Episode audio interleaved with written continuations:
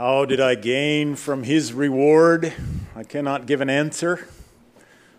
But this I know with all my heart his death has paid my ransom. I hope you know that love of the Lord this morning.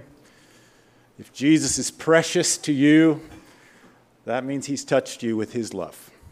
And that's why we're here.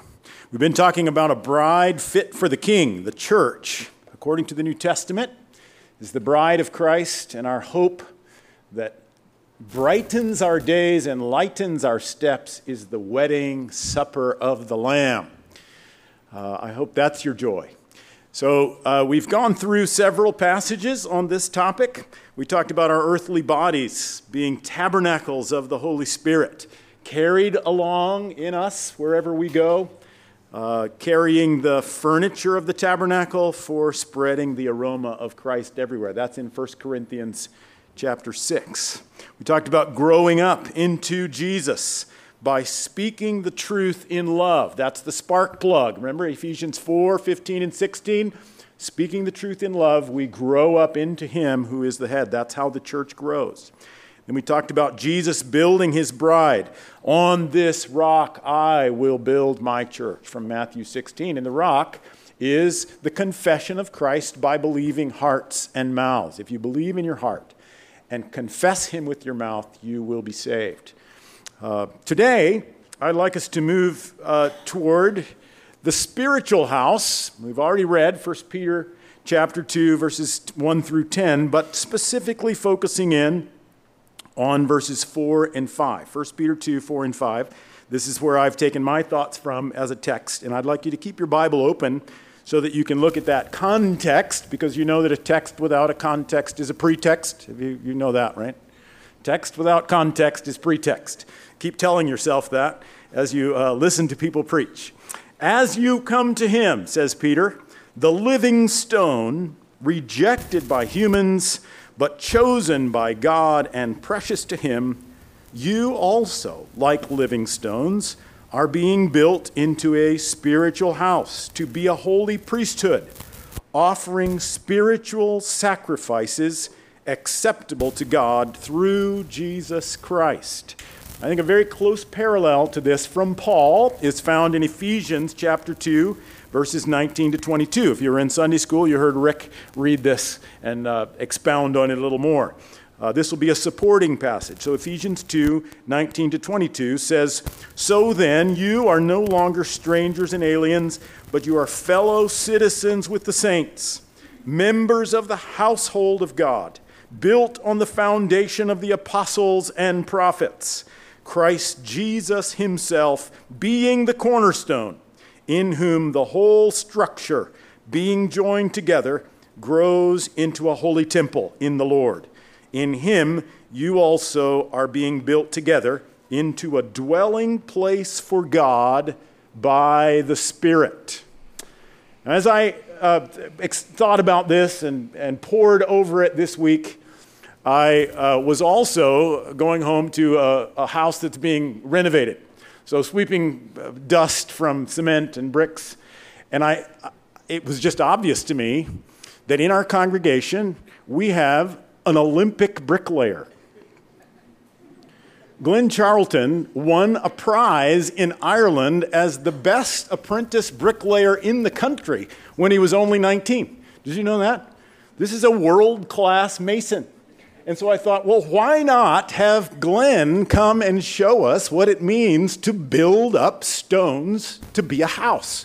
The guy can start from the ground and finish with the roof, and you have a functioning house. And here he is, in the flesh.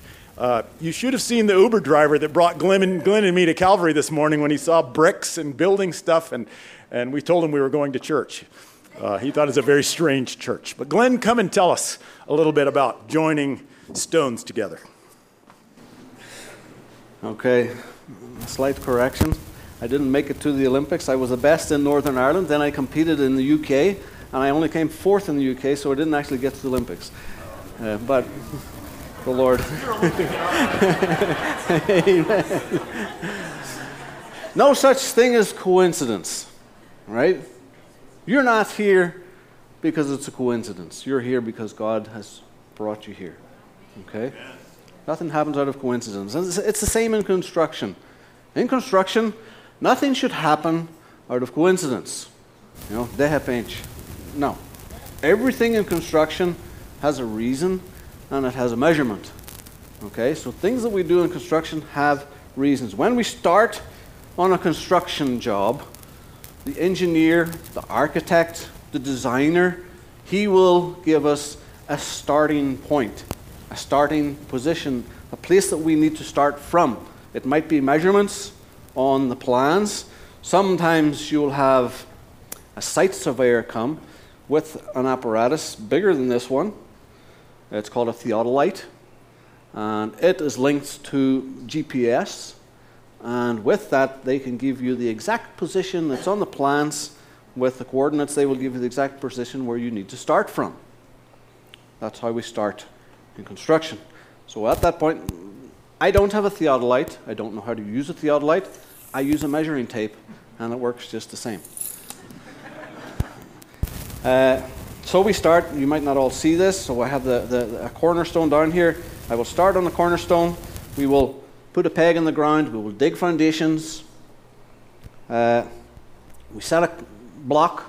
We, we, we use blocks, in this case, concrete blocks, which becomes our cornerstone, our, our starting point. So from there, uh, I will set up this apparatus. This is called a dumpy level.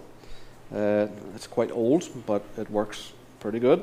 So I plumb, I've got my plumb line down here, and I put that right in the position, the exact position of the corner, right on the corner of the cornerstone, and I get my alignment from one side. I move this around to the right degrees that I need, and then I can turn it 90 degrees so I have a square corner. You know, in your house, when your tiles are thin at one side and they come out and get wider at another side because it's not square, because maybe they didn't do this process. So we got to take our square from that corner, that cornerstone, that cornerstone that has been set. From that cornerstone, we also take our measurements. So from one wall to the next wall, I will measure where I'm going to put the next corner. From that cornerstone, I'm going to go and measure, put the next corner in. So measurements are taken from that point of reference, that chief cornerstone, if you want to call it. From there, I will also take my alignment from that corner. I start building the corners, and I will take the alignment. This is a corner block. It holds the line, and I can put that on. Every brick that I set is going to follow this line. Uh, from that corner point, we will also plumb. Now, this is a plumb line. I don't use this anymore. I have a, a plumb rule or what we call a spirit level, which is a bit more accurate and a bit faster to use, but this gives you the idea. Plumb, straight up and down. Okay, so we will use that as well. I will also use this. This is my gauge. It has the measurements on it. So I can keep each row, each row of bricks will have the same measurement coming up the gauge rod. This little thing on here belongs to this apparatus here. I can't switch it on in here because it comes out a, a beam, a red laser beam comes out of it, uh, so it wouldn't be good for us. It is received by the receptor here. I can go 150 meters in any direction of it, and it maintains things level. So when I get to the job, first day, second day, third day on the job, I will set this machine up. This will go on top and I set the receptor to the height on top of this block. I'll set this up, get it adjusted, and from there, that point, I will always go from the same starting point, the same corner all the time. From there, I can level all the rest of the building uh, from that chief corner. Okay, so from there, Get the corner set. We are measuring from that corner. We're leveling from that corner. We're plumbing from that corner. We're gauging from that corner. Everything from that corner. Uh, we start building our walls after that. once we've got that corner set up. Now, bricks. In this case, we're using bricks. In those days, they would have used stones. When we build bricks, there's lots of different bonds that we can use, lots of different ways we can build the bricks so that they end up being stronger. This is a bond. So, looking at this, do you think this is a strong bond? Not really, no. Definitely not. All right, at least we got that right. okay? So they'll move individually, the whole thing. Even if I put mortar between the joints and set them all with mortar, this will eventually crack here. Doesn't matter because it's not bonded together. Okay? What do we do? We've got English bond. I'm going to show you stretcher bond. Thomas wanted to do this with mortar and everything, but I think it would have taken too long. So we'll just do a dry stretcher bond. So we've got our half bricks coming in. We joint in between. Normally the mortar, my grandfather always used to joke around and says the mortar keeps the blocks apart. It doesn't keep them together, keeps them apart. Well, when it's dry and hard, it keeps them together.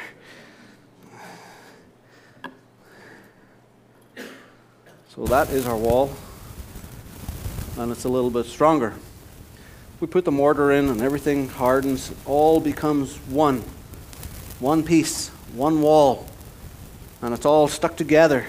And it's strong. And it can withstand a bigger load. And uh, it helps in your construction. Okay? But in Bible times, they would have used stone. I'm not a stone mason. In my country, stone masonry, that's another trade altogether. That's even more difficult. But the stones that they would use, that the, the, the, professional builders will use to build a wall, you know, they're all different sizes. They come different shapes, different sizes. Some of them need to be broken. Some of them need to have things chipped off. We have tools to do that too. You know, you can have your electrical diamond tipped tools right here. This is my favorite right here. It's like Thor's hammer. Or you can do it with a trowel as well, you know. We can break them up. It's not that difficult to break the bricks. Thomas saw this this morning, but that's a broken brick now. Well, I can change the bond as well. And we can have a bond like this with these bricks coming in here.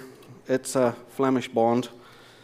This is stretcher bond, you have English bond, you have all these different types of bonds you know, and we can use these different pieces of bricks in different ways. Uh, but every individual stone or brick will follow the alignment, will follow the level, will follow the plumb, will follow the gauge from that initial cornerstone. Doesn't matter what it is. And they will all become part of one huge wall that can withstand a lot of battering and protect and create, you know, the buildings that you see today.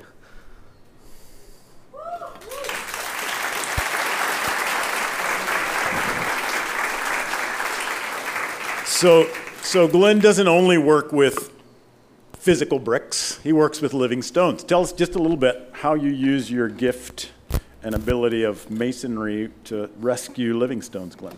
We work with alcoholics, drug addicts, street men. So they come off the streets, they come to us. We obviously preach the gospel to them so they hear God's word. It's the word of God that transforms their lives. When they're done in rehab, they come and work with me in construction. Uh, and, uh, it's a good tool. You, you know, you go to construction, the first day you don't see that much happen. After a week, after a month, you see the progress that you can make and the purpose that you can have in life, you know, even constructing and building, mm. things like that. And it helps these men have some purpose in life So well. Glenn's uh, program is one of the missions that Calvary uh, is involved with, and we, as our family, have benefited from that. Uh, one of his guys has been building at our house, and in fact, he was so good that he found a better paying job, and he went and, went and got paid more. Thank you, Glenn. God bless you and your ministry. And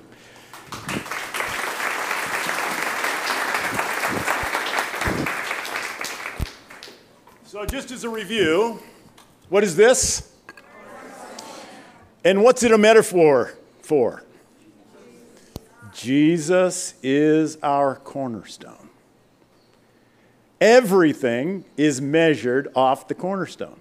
Didn't you love the way he said, nothing happens by chance? The exact position of the cornerstone is planned by the architect. What's the position of Jesus? Paul says, at exactly the fullness of time, in exactly the right place, by the right virgin's womb, Christ was born on the foundation of the prophets, the Old Testament, the story of Israel, the Passover, the law, all of that formed an underground foundation. And then Jesus is born and begins the above ground building of his house. And each person who is touched by him becomes a living stone. So, my question to you this morning is Are you a dead stone or are you a living stone? Is your life aligned with the corner or is it just aligned with itself? And how do you know? And what should you do?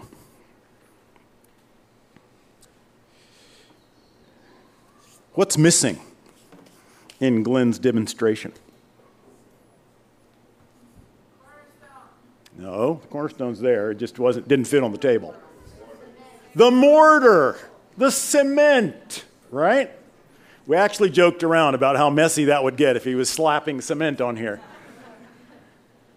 Spiritually, what would that be a mortar, or a mortar, a, a metaphor for? The mortar metaphor. What's the mortar metaphor? Bond, right? Glenn used that word over and over.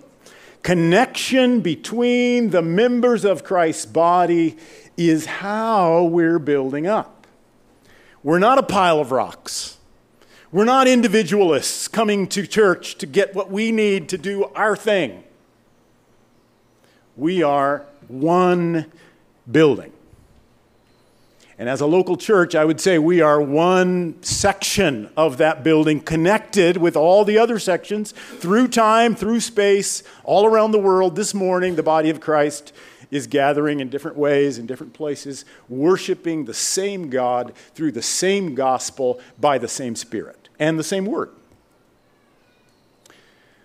So, what I want to challenge you with is are you, first, are you a dead stone? And if you're a living stone, are you an individualist? Are you disconnected? Are you built in to the body? Are you, do you have cement with other members of that body for commitment, loving service, and spiritual sacrifice? That's what Peter says the house is for. There's two things I think we need to do. Number one, as we come to Him. We need to ask a question because the first word in chapter 2 of 1 Peter is therefore. And whenever you see a therefore, you should ask, What is it there for? Right, very good. So if you go back to chapter 1, 1 Peter, chapter 1, I hope you have your Bible open because you can keep me honest. Uh, verses 23 and 20 to 25, we'll just read 23. For you have been born again, not of perishable seed, but of imperishable through the living and enduring Word of God.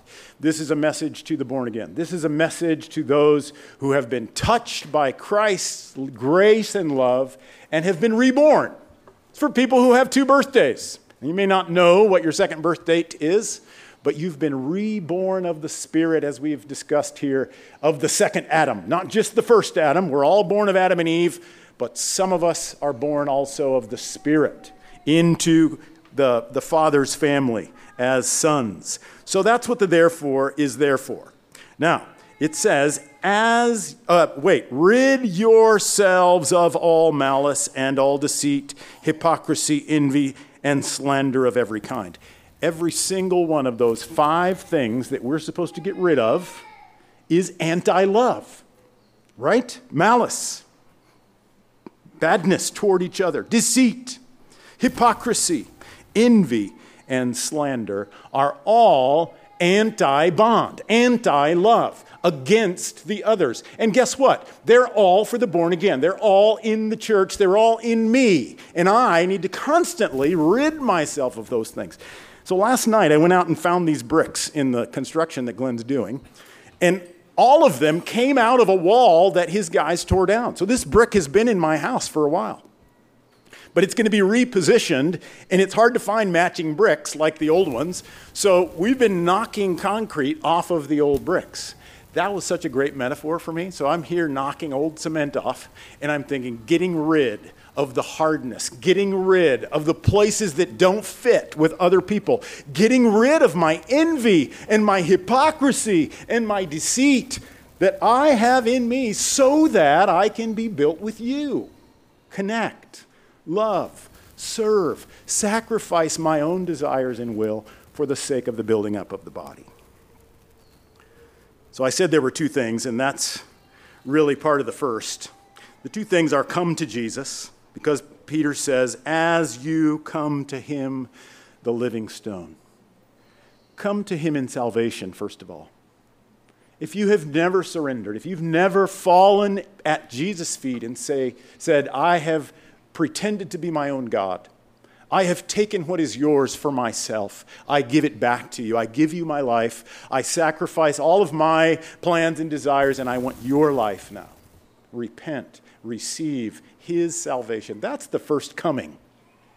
I hope you can do that this morning, and we'll have a time at the end where I'll help you, uh, lead you in that, and we'll also have a prayer time outside the door. But there is other comings.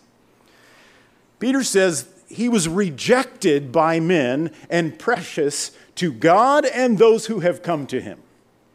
Rejected. Paul even says he's crucified outside the camp. He says Moses set up the, the tent of meeting outside the camp. Come to him outside of the camp. What does that mean? It takes effort. It takes getting out of your routine to come to Christ. You don't get a lot of immediate return.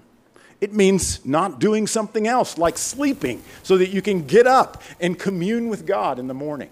It means coming and spending your Sunday morning with us instead of going somewhere else more fun.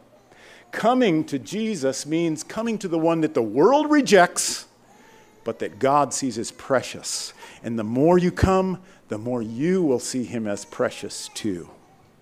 Come to the Lord. Verse 3 says, Now that you have tasted that the Lord is good, have you tasted and seen that the Lord is good? Taste the Lord. Feed on him in your hearts, the word says. That bread of the presence in your tabernacle, his presence in your life, in your soul, in your very body, is the goodness of God in his grace. Crave spiritual milk, verse 3 says. That's the milk of the word. I've had such a privilege among you to be given half a day, at least a week, to just soak in a passage of Scripture, to dive deep, to beat on it, to suck on it, to drink from the precious sweetness of the Word of God. It is precious. It is sweet. If you're just reading it like you read the newspaper, I challenge you to get below the surface study, memorize, meditate day and night, dive deeper, and you will drink the spiritual milk of the Word. That's what it means to come to Christ. Come to Him through His Word, feed on His Word. It will increase your faith. Thirdly, trust in Him.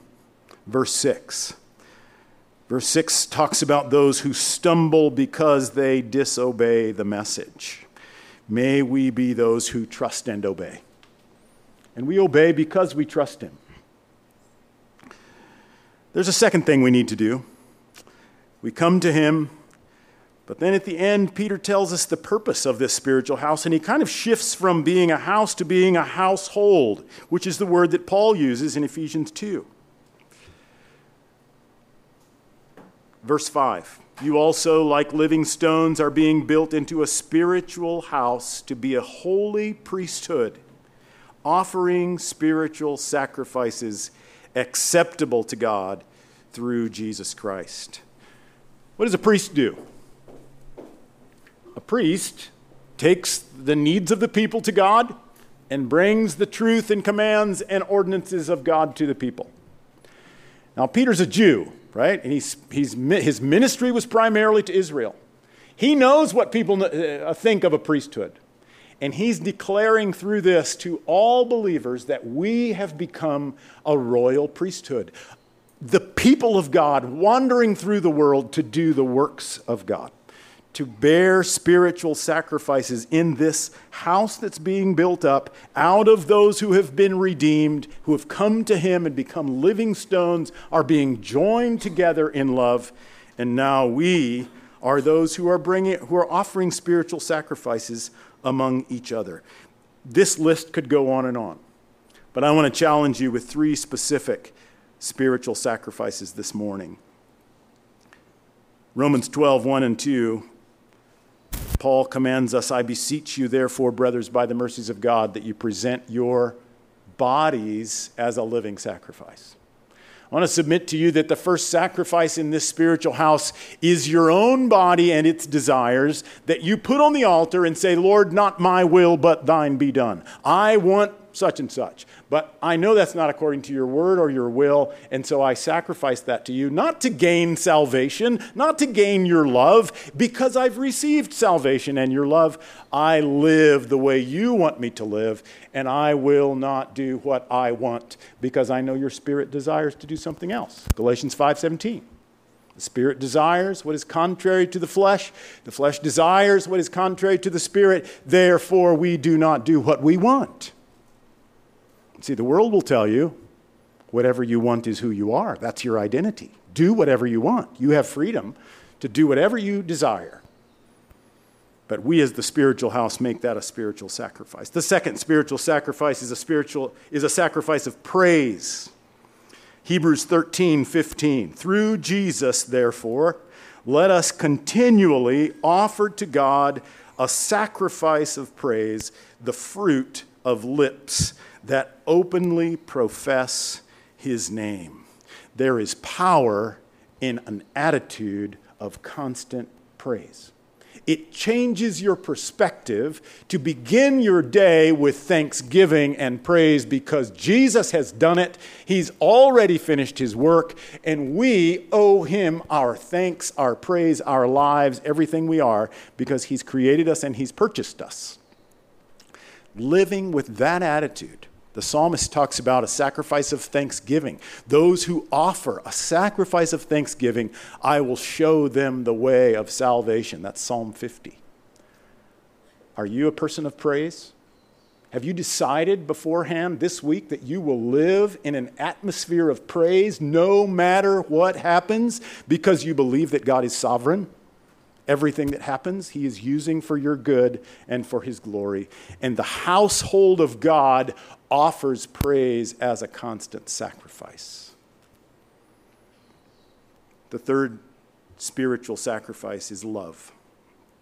1 John 4:12 No one has ever seen God but if we love one another God lives in us and his love is made complete in us. That's an amazing statement. God's love made complete? How could the perfect one be made more complete?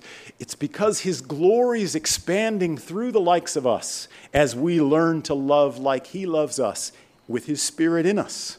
Romans 5 5 says, Hope does not disappoint because he has poured out his love into our hearts through the spirit that he has given us. We are not a pile of rocks if you are a member of Christ, you love his bride, you love his body in ways that make you sacrifice, in ways that make you give up your money for things that you would like to do with it and give it to schools like the one in Mato Grosso that we prayed for this morning. Because you love the work of God, the body of Christ, the bride of Christ that he has died to save and died to sanctify. Love is our spiritual sacrifice. Learning to say, like Jesus did in the Garden of Gethsemane, not my will, but thine be done. In your marriage, wouldn't your marriage be different if you said all the time, not my will, your will? Wouldn't your friendship be different if you said, you know, I don't really like to do that, but I love you, and I'm going to do it because you like to do it? Now, obviously, not going against the word in that but joining your life with others. We talked about membership, church membership in our Sunday school class this morning. I wish it had been as full as this is. Because church membership means saying, Not my will, but thine be done.